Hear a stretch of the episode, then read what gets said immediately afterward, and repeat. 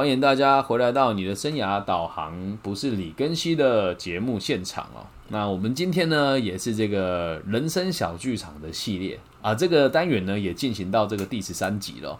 那到目前为止呢，好像收听的比例也比较高一些啦。那所以我现在也还在调整自己节目的一些惯性跟逻辑，会有这个专访类型啦，然后这个问答类型啦。啊，这个阿德勒的个体心理学的推推广的类型啊，还有这个人生小剧场的部分哦。好，那我们今天要讲的是一段关于爱情还有年少轻狂的故事，也希望大家可以对爱情跟个人成长的这个认知呢，有多一点健康的理解啊。哎，我年轻的时候很喜欢跑派对，哪一种派对呢？呃，不是你们想的那种很基础的。我们先讲什么叫基础的派对。第一种，我们认为，哎，我们这种这种老玩咖认为最逊的，就是一群人在家里面玩，这我觉得蛮逊。在第二种呢，是去这个所谓的 motel 玩；在第三种呢，是去夜店玩；然后第四种呢，是去 KTV 玩。我觉得这都不够酷。我先说说我们当时跑派对的机制是什么？我们会去找荒废的游乐园。里面的破败的仓库，酷吧？地点呢，就在于以前的东山乐园，现在变成什么宠物游泳中心，还是温宠宠物温泉了？就在这个台中的这个东山路再下去一点点的这个地方，就是以前的这个雅阁花园了。那我们在那里跑派对呢，就很特别啦。为什么讲很特别呢？因为会去的人就都不是我们这个年纪的人，不是只有限于我们这个年纪。当时我在去这种派对的时候，是在十呃大概二十岁到二十五岁的这个阶段，在大学四年级到我出社会一两年的这个这个时间点当中哦。那这个派对有趣在什么地方哦？你还可以看到，就是你在里面玩 party 玩到累了嘛，它就是会有一个破败的仓库，进去之后会有各种不同的这个装置艺术，就外面是烂烂的，可是里面也烂烂的，但里面会有艺术品，就是什么泼漆啦。然后这个喷漆啦，然后还有这个所谓的这个比较裸露的一些海报啦，那就是各式各样。你有看到有人在那边做彩绘啦等等的，很漂亮的地方啊，雕刻也有啊，然后这个装置艺术也有，反正在那个地方灯光一打下去，那个现场之漂亮，而且。也有很多人在那边使用违禁品，但我个人是不使用的。这也过了好几年，我觉得体验没有什么。我相信那边一定有人使用违禁品嘛。那我们就去这个地方，然后一开始进去就是一个很多杂物堆堆砌的地方。再往前走个两步，有个吧台，神奇吧？在废弃的仓库里面，废弃游乐园里面废弃的仓库里面有吧台。更酷的事情是它有水也有电，怎么做的我不知道。但这个据点其实现在还在不在我就不知道了哦。你们可以去自己去找找看。那我们在这里进场也是需要门票的，要有钱的哦。然后会有饮料分享给你，然后再往前一点呢，就会有一个人家自己搭起的舞台。这个舞台怎么搭的？就是真的是邀请这个来派对的人，里面有木工嘛，请这个木工师傅钉个台子出来，然后大家这边放歌，完了就嗨啊！这样每每个礼拜基本上都有这样子的派对。那他们之后现在还会办一些在野地的派对了哦。之前也有跟他们去参加过泥巴派对，不要怀疑，就是去某一个人。家里的这个果树园，它就有一块，就是下面都是泥巴，大家就只穿着泳衣，然后这边丢泥巴。我个人认为和这一群人玩在一起是很开心的，因为不是那一种什么酒啦、毒品啦，或是这种性的这种放纵都没有，就是很开心，大家玩在一块。那当然也会有一些比较脱序的行为啦，但是我们今天就不讨论了，因为大家都玩的很嗨，玩的很放松嘛。那这个派对，我还记得我第一次去的时候，跟大家分享。我第一次这个派对的时候啊，对方很有趣的，就跟我说：“北你大哥带你去一个好玩的地方。”我说：“哪里呀？”他说：“你就这个证件带着，然后入门票就入门的门票就五百块。”而我当时也没有车啊，我记得当那时候我在四大会计师事务所服务。对，以以前去的时候还没有去到这个废弃的仓库，就只是一些他们比较偏远的地点而已。他只给我这个地点定位出来之后，我发现哇，天呐，好偏远哦！我突然有点害怕自己会被分尸，你知道？那。我自己因为从学生自己就很常在世界各地来来去去嘛，我都会在都会去买一把小的那种弹簧刀防身。那那天我当然就是买一把小的弹簧刀，然后放在口袋里面，然后呢身上就带了一张五百元台币的钞票，然后再带一张身份证，然后穿特别穿了一件短裤，上面是有拉链可以拉起来的，就到骑摩托车从台中市区骑上，大概骑了四十几分钟。一到现场的时候，我就觉得妈呀，我没有来错地方，因为当时派对还没有开始，我就看到有很多人头都低低的，然后在现场这样进进出出。我说天哪，这到底什么地方合理吗？而且我还我还要经过这个一小段这个废弃的这个旅馆。到这里面，他说啊，就是这边一进去的时候，当时还没有开灯嘛，就是一切都暗暗乱乱的这样。进去他说，哎，啊，你有带钱来吗？我说有，就给他五百块。然后过没多久之后，这个 party 就开了，完全是不同世界。我那时候去的时候，好害怕，这遇到什么可怕的人。其实真的没有，这群人都很善良，但是也不是那一种像以前我们在台中夜店圈是会出去玩的嘛。像我们东海大学有几个很有名的人啊，比如说会计系的小黄啦，然后国贸系的侯多多啦。然后我们会计系的张真学姐啦，啊，就是都大家都有自己的夜店圈的朋友，跟在这个地方完全找不到夜店圈的。他们是一群收入比较高，然后年纪比较长的一群朋友，但他们彼此之间呢，有的认识，有的不认识。我在这里面跑 party 的时候，一开始就乱跳舞嘛，就看到美女就过去抱抱啊，搂一搂，人家也都很 open，也不会说走开，色狼不会，就是还是很礼貌性的跟你互动。那在里面，因为灯光非常的强烈，你也没有想说有什么，就是你也不会想要去看，就人家长什么样子。可是最有趣的事情是，他们在里面这个破败的仓库里面玩的很嗨，但是外面会堆火把，然后大家聊心事哦，酷吧？就堆了一堆火把，然后大家围在一圈聊心事。所以我在里面玩到很嗨，我不喝酒，他们那里有有有酒可以提供，但我没有喝。玩到嗨之后，我就看到大家就是点着火把在那边讨论人生的。事情，当时我还没有开始做生涯规划这个工作者的工作，但我听他们讲话，觉得也蛮有哲理，就在那边听大家说话。然后他们有准备水烟嘛，就是你拿到水烟时候，你可以抽一口，然后跟大家讲你的故事哦。我印象很深刻哦，这里面哦有尼姑，有神父，有道教的这个我们讲艺术工作者，对，然后有帮派分子，有外科医生，然后也有大学的教授。但这边大家自我介绍的时候都不会讲的非常清楚，但就听得出来大家也没有说说我是什么行业，然后我叫什么名字，会大家稍微了解一下。那我们在外面围这个火火圈的时候，就是堆萤火，那种感觉很妙，你知道吗？因为在我大学的时候，我们堆萤火都是跟一些小屁孩嘛、学弟妹嘛，然后办那个火舞啊，那个火舞的歌是什么？嘿，吞吧吞吧嘞，吞吧，就是玩一玩，然后大家牵牵手玩一玩，第一组就结束。可是那个晚上真的有让我一种是。毕竟那时候刚出社会，压力很大。以前在 Big Four 上班，一天是十四五六个小时哦。那难得你有机会跟这么多人分享跟聊天，而且再来还有一点是，他们也都是生活压力很大的，对自己都还蛮有要求的。所以讲完之后，大家也很支持你嘛。然后在我的右边，因为我们这样，其实，在那个堆火堆这项堆的蛮大的，大概十到十五个人左右吧。然后我对面坐一个尼姑，印象很深。这个尼姑就会一直在抽烟，然后一直在讲她的故事。但她这个人蛮有智慧。我右边一个女生呢，我当时没有转过去看她，因为就知道是个女孩，而且她会讲中文。那就在那边玩玩完之后，大家说：“哎呀，我就说，嗯，我想要进去了。”我就看到右边这个女生，我才发现，哇，金发碧眼呢，长得很像《哈利波特》里面的。妙丽，而她的那个头发就真的跟大家也是这样卷卷，然后眼睛大大的这样，然后我就看她背了一把乐器，我本来以为是小提琴，我说来开派对带小提琴，这也太好笑了吧？我就问她说 What's that？她说我会讲中文，我说你会讲中文，我就跟她认识了一下。他说他从英国来，叫什么名字？我我不我不确定，也不记得了。然后他那天跟我讲说，我刚刚听你说话，你的工作好像很辛苦。我说对啊，阿迪特的工作就是这样嘛。他好像才大学一年级吧，在某一个大学读书，然后他就问我说：“那他来台湾也没有很久，他他读的也是商学院。他说：那台湾的顶尖的大学商学院学生毕业都要像你一样吃这个苦吗？也当时我也回答不出来，因为毕竟那时候也很菜嘛。你说我进师大到底知道师大在干嘛？当时也不知道，去人家查账都跟着查，对吧？谁知道抄抽和底查和底稿对着看就对着看，我也不大知道在干嘛嘛。”我说应该吧，他说啊，那感觉好好难哦。我说那你怎么会来参加这个派对？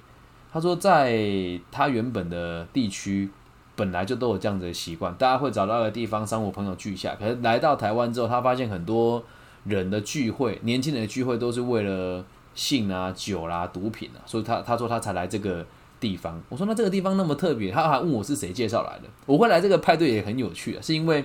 我在日月潭骑脚踏车的时候，看到有个大哥骑着一台改装的很夸张的摩托车，然后他是光头，看起来像流氓，我就过去跟他聊天，然后就跟我讲说，他觉得我是一个 nature 人，他想要邀请我去去跟他一起出去玩，我才来这个派对。然后说呢，他怎么会知道？他说因为他有个叔叔是外科医生，就长期都有在这个地方的派推进出，然后他叔叔认为这群人的这个社交的状况是比较单纯的。啊，所以他也建也带他一起来这个地方玩，然后说着说着，因为我我是第一次来嘛，他已经来了好几次了嘛，然后我就问他说：“那还有什么好玩的吗？”哎，这时候就有趣喽，他就拉着我的手，我跟他不认识哦，只知道他那时候叫什么名字我也忘记了，好像叫 Sylvia 吧，我英文不是很好，然后他就这样牵着我，背着他那一个小乐器，牵着牵着我到更里面的那个废弃的游乐园，那那个东西应该是类似。摩天轮吧，但它已经不会动了嘛。可是最底层的那一个里面呢，竟然有挂小灯泡。对，不要怀疑小灯泡，还有个抽风扇，就好像一个私人的包包厢。他就带我去那里面。我本来就觉得哇，这个是艳遇啊，兴奋兴奋啊！我想玩的身上还没有带这个这个可以应急的措施嘛，我就跟他进去那个小空间里面，然后他就跟我讲说：“你知道吗？”他他用中文跟我讲说：“你知道吗？”我说什么？他说：“我在台湾很少遇得到，很少遇得到像你这么大方的年轻男生。”啊，这么一讲，我觉得好像也对啊。因为大部分的，他说他会遇到一些男生会觉得他是外国人，就想跟他勾肩搭背，或是他也感觉到别人比他那种优越的感受。他说我跟他互动的时候，他在我身上找闻不到那一种很觉得跟外国人互动很优越的感觉。我说：“哎，对我我确实不大会。”然后他说：“我觉得你好特别。”他就这样眼睛发光的看着我。本来以为哇，好，我们要发生什么关系的这样，我就我还很兴奋。我说：“嗯，很特别，很特别。”然后他讲说：“那我想要跟你分享一个东西。”我本来以为他会这样子直接宽衣解带跟我分享他，对，就没有。他跟我说：“我想要跟你分享我最近学的一个乐器。”我说：“啊，乐器？”因为他一直背着那个东西嘛，就是乌克丽丽。我当时不知道，我也没看过这个这个鬼东西啊。那时候台湾有一阵子很多人会知道这个乐器，是因为有一部偶像剧叫什么？我可能不会喜欢你吧？陈柏霖演的，有一首歌是我我可能不会喜欢你，那那一首我反正很多人听啊。我我不跟曹导说我不知道这个乐器，他说 It's ukulele，我还不知道这是什么。他说这个很容易学。他那那把乌克丽丽很漂亮，我还记得是全黑的钢琴烤漆，然后是改装过的，所以是二十四寸还是二十五寸？他要改装过，他的弦也是自己自己抓跟自己调的。然后呢，他就在里面弹了几首英文老歌给我听。我当时真的觉得我好好幸福哦！我说在英国每个人都会玩这个乐器吗？他说没有，在他们的村庄很多人玩。我说说你在啊不在英国？我说那你在英国，你不是在？这个首都嘛，他说没英国其实也很大，但他不在那个地方。他跟我解释，我也听不大懂了啊。然后他跟我聊完之后，我就说：“那这个东西好学吗？”他说：“你想学吗？”我说：“我很想学，可是看起来好难哦。”他那时候跟我讲一件事哦，他说：“哎，因为在那个 party 那时候，大家坐在那边的时候，也有人会弹吉他唱歌。他说：我觉得你的音感是很好的，然后我也觉得你唱歌很好听，你可以学学看。”哎。他跟我讲，你可以学学看的时候，其实我本来是很排斥的。在高中的时候，我是主唱。为什么当主唱呢？因为我不想学乐器。那时候社长在叫我学，就我不要，我唱歌就好了嘛。那他就跟我讲，你应该要学这个东西。我说这个东西有那么好学吗？他说我就好奇了，就是为什么在台湾，我跟大家讲说你应该学什么，说大家的第一个回答都是这东西有这么好学吗？或者是有这么简单吗？他说，在我的在我的受到的教育当中，我想学什么，我会去克服它。学习了以后，我才知道我自己喜不喜欢。那当我开始学了之后，我才会知道哪里做的不好嘛。他这么一讲，我觉得也对。然后他很讲义气哦，他就跟我讲说：“那借你玩。”我说：“可是只玩这一下下，我也学不来嘛。”他说：“不然这样子好了，我借你把乌克丽丽带回家一个礼拜。”下个礼拜呢，我们来这里见面的时候，你弹一首歌给我听，好不好？哦，这人家讲的好，西方人就是会玩呐。哎，他当下你说我跟他没有什么亲密的动作，嗯，当时他把乌克丽丽递给我的时候，我在前面弹，他会从后面拉着我的手跟我说你要下下上上下上，然后手啊手要怎么按，他也会跟我讲说你的手指头往外推，他也会摸到我的手腕的。两个年轻人，你说这么亲密的接触，我对他有没有这个身体上面的冲动跟真的这种欣赏的意图？绝对有。而在那一个晚上哦，我才理解到，我平常把男女的关系都看得好素食哦，都看得好素食哦。而他在整个过程当中，我认为我是被他牵着鼻子走的，而且是有一部分感觉是受到他的牵引的。而那那种感受，我到现在都还是觉得很很舒服，也很快乐的原因，是因为在要离开之前的时候，我我就跟他讲说，我我觉得我好喜欢你，因为真的我第一次跟外国人有这么亲密的的接触吧，应该可以这么说吧，因为毕竟是西方人啊，金发碧眼啊这样，而且又是年轻的女孩子，然后就跟我讲说，我们下个礼拜见面你就知道了，啊，这个礼拜回去哦，我就说真的，人呢。如果学习呀有方向，或者是这个学习有目标，哎，真的是一日千里啊！我每天都在想，当我拿起乌克丽的时候，我想这到底有多难？我就先找了一首歌，所以我学会的第一首歌就是张贤的《宝贝》，它的和弦我到现在还记得：C、G、F、G、C、A、M、F、G，就这样就学会了这首歌。我练了好久，然后当时就是找。哎，早上有空就练，然后下班有空也练。练完之后就，我就兴高采烈，在下一个礼拜去找他。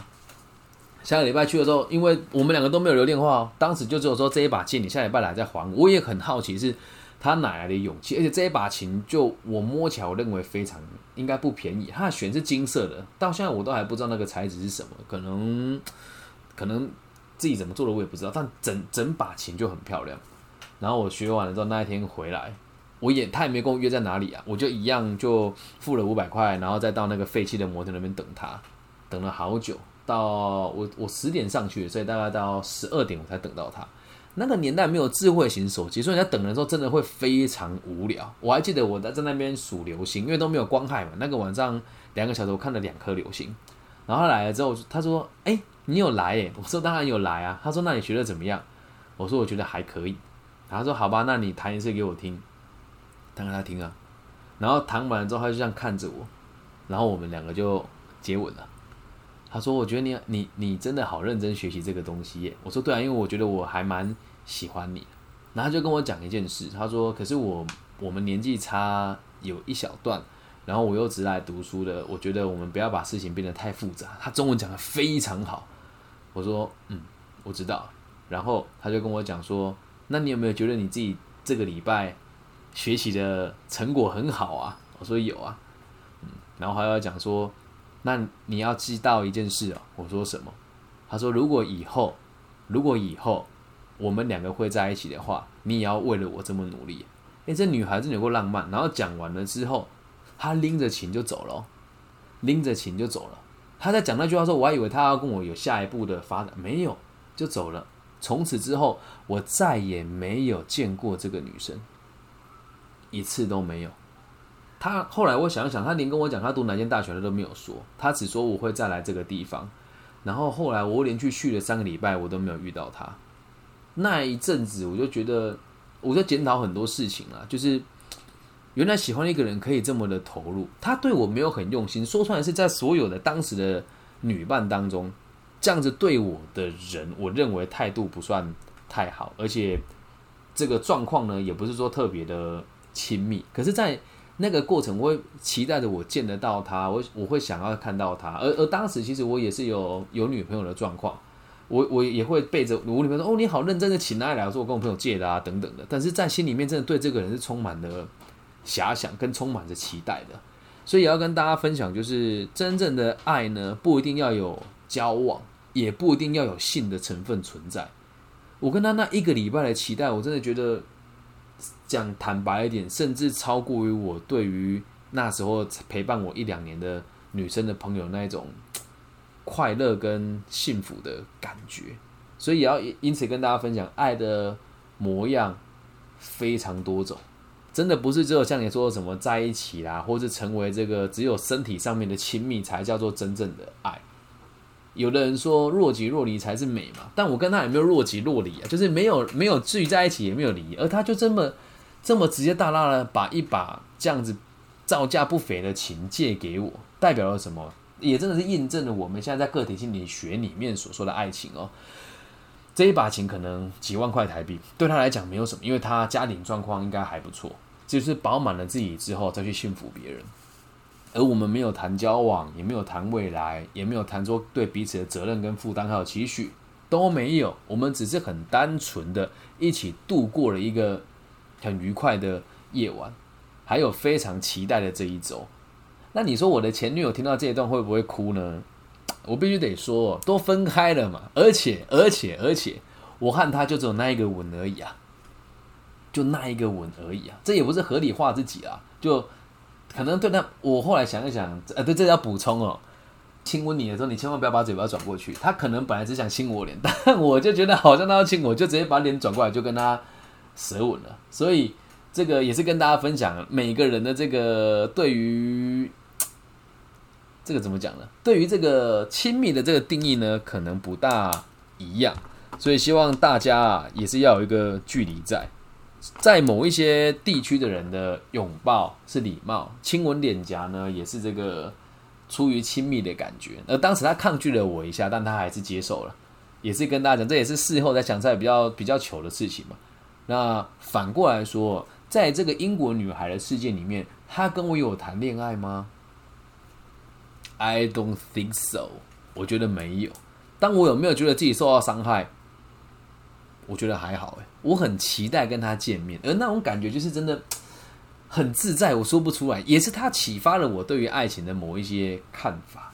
他第一次跟他见面的时候，他是一个大爆炸头嘛，也没有爆，就是卷卷的卷卷的头发。第二次跟他见面之后，他就是剪短，然后只梳了一个马尾。他在离开的时候，这样头发一甩的时候，琴一杯，哦，那那一幕我一辈子都忘不了。我还记得他穿了一双那个踝靴，有跟的，然后上面穿一件黑色的洋装。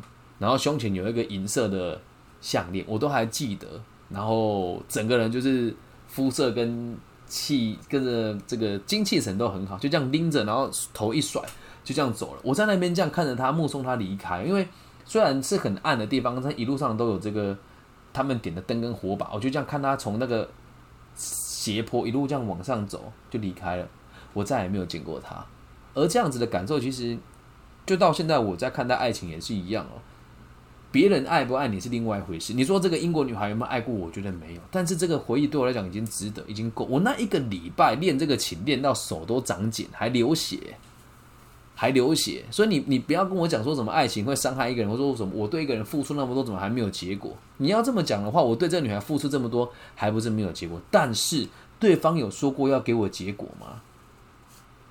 没有啊。那如果当他跟我说：“哎呀，我想跟你在一起，Benny，我们在一起好不好？”那我就完蛋了，我有女朋友哎。他也是怎么讲？我觉得也算成熟吧。所以也希望大家不要认为爱情只有互相拘束而已，也不要拿“渣男”这个词去限制人家，对吧？人家有自己的选择哎。人家要渣你的话，应该这么说：如果人家愿意渣你，是看得起你呀。换个方式讲，就是你不够好。你说老师，那我有问题啊？如果对方骗我怎么办？你活该啊！你自己世人不明，能怪谁啊？呃，接下来会有一集哦，但是不会在最近的这一集里面有个问答是：如果遇到非常自卑的男朋友该怎么办？这是我上个礼拜的一个个案问我的问题。爱情的世界真的很有趣啊，没有对跟错，所以你就看了。如果今天我们把这个人换成台湾人的话。他如果没有对我这么自在的过程，他怎么跟别人解释我的存在？我把我的琴借给他了，然后他他他还他还吻我吻完之后离开。我不知道说什么，我们台湾人比较爱计较还是什么？确实，在爱跟性的开放态度上面，西方还是比我们 open 很多的。但我们不能都只有去放大那个这种哦，他们很乱哦，什么什么这个这个性的观点开放没有诶，他们只是对彼此的束缚比较少而已。回归到根本就是文化。性跟民族性的不同而已，这样能够明白吧？所以不要认为谈恋爱就一定要有结果，也不要认为谈恋爱就一定要发生性的关系，更不要认为别人给你一些小小的付出，你就觉得人家要跟你在一起。我那时候也觉得他把琴就是要跟我在一起啊，那不就还好？我也是很很可以接受的。在他的世界可能是我觉得这把琴很不错，而且我觉得你可以学得好，我借你玩一个礼拜。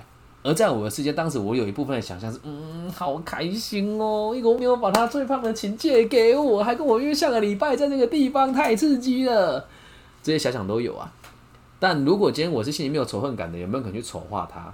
也有可能。所以也要在这个地方给大家一个启示哦，千万不要去跟第三个人论述你的对象的不好。你可以赞美他，但绝对不要在分手了以后，在别人面前去议论你的前男友或者前女友。这是一点帮助都没有，或者是你曾经暧昧过的对象，这都是非常不成熟的行为，能够明白吧？有人听到这个这个这个词跟这样的议题，就会觉得哇，老师你这个好假大空哦，真的做得到吗？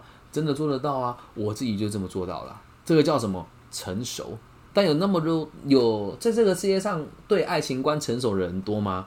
真的不多。所以不管别人怎么想，希望你可以这么想就好。就像我们听的这个频道，我的流量在台湾，嗯，我现在整个频道做完了的流量也才四万而已。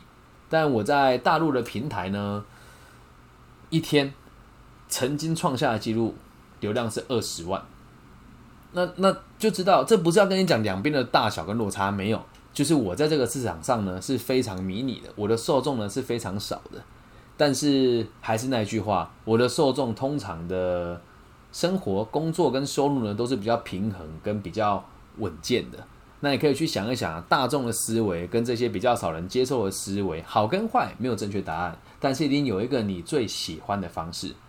因此，因此这一集希望你分享给那一些，嗯，正在爱情里面迷茫的人，或是正在这个他的这个爱情里面，也不能讲滥交啦，就是。感情丰富的人，又或者是正在迷惘，呃，正在跟他的前男友、前女友这个纠缠不清，或者是在抱怨别人对他好跟不好，谈谈恋爱有哪些困扰的朋友，把这一集分享给他们听。